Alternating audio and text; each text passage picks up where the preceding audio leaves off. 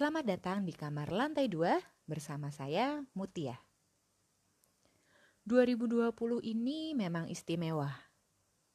Bukan cuma angkanya yang istimewa, tapi berbagai kejadian yang terjadi tahun ini mungkin akan membuat 2020 sebagai tahun yang memiliki catatan sejarah yang penting di masa depan. Saya yakin sih, 30 sampai 50 tahun ke depan, orang-orang pasti masih ingat tahun 2020. Tahun ini baru berjalan lima bulan, tapi perubahan yang terjadi benar-benar luar biasa. Mulai dari cara pandang seseorang akan prioritas kesehatan, ekonomi, pendidikan, pekerjaan, komunikasi, dan masih banyak lagi. Di tahun 2020 ini kita kehilangan banyak hal. Mulai dari hal kecil sampai hal besar. Beberapa orang kehilangan akses terhadap pendidikan. Beberapa orang kehilangan kesempatan untuk bertemu dengan keluarga. Ada yang merasa kehilangan kebebasan. Ada yang kehilangan pekerjaan namun, tidak sedikit yang harus benar-benar kehilangan keluarga atau orang terdekat untuk selama-lamanya. Bulan Ramadan tahun 2020 ini juga tidak kalah istimewa.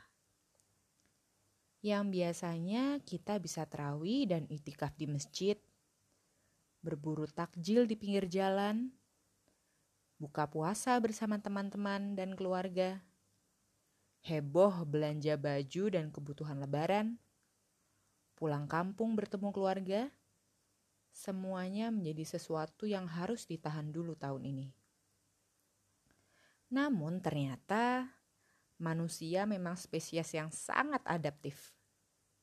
Selalu bisa menemukan solusi atau malah mengakali.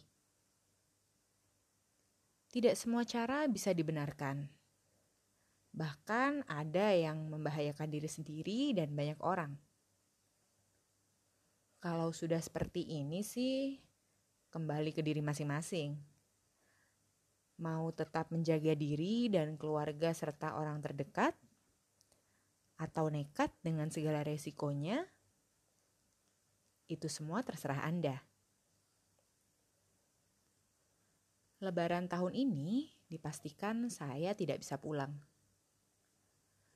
Sebenarnya ini bukan lebaran pertama saya jauh dari keluarga.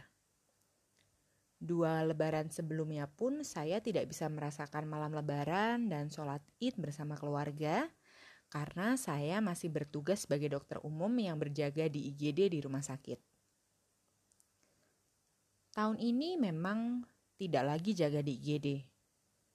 Tapi karena kondisi pandemi, saya tetap harus tinggal di Semarang. Selain itu juga masih ada beberapa alasan lainnya. Beberapa hari terakhir menjelang akhir bulan Ramadan, saya mencoba merenung tentang satu bulan terakhir. Memang banyak kondisi yang tidak mengenakan di bulan Ramadan tahun ini. Tapi ternyata masih banyak hal yang bisa disyukuri. Bagi saya pribadi, ada beberapa hal yang bisa saya syukuri di Ramadan tahun 2020 ini. Yang pertama, karena saya tidak harus setiap hari bertugas ke rumah sakit, jujur, saya merasa kualitas dan kuantitas ibadah saya jauh lebih baik daripada sebelum-sebelumnya. Yang kedua, karena saya sendirian di kamar kos, untuk buka dan sahur akhirnya saya jadi lebih banyak buat makanan sendiri. Saya jadi banyak mencoba resep masakan rumahan yang sebelumnya saya tidak pernah tertarik untuk membuatnya. And it turns out to be amazing. Enak, gampang, murah, dan lebih hemat tentunya. Yang ketiga, kondisi kebersihan kamar kos saya jadi jauh lebih baik juga. karena saya memang lebih sering bersih-bersih sejak pandemi COVID-19 ini.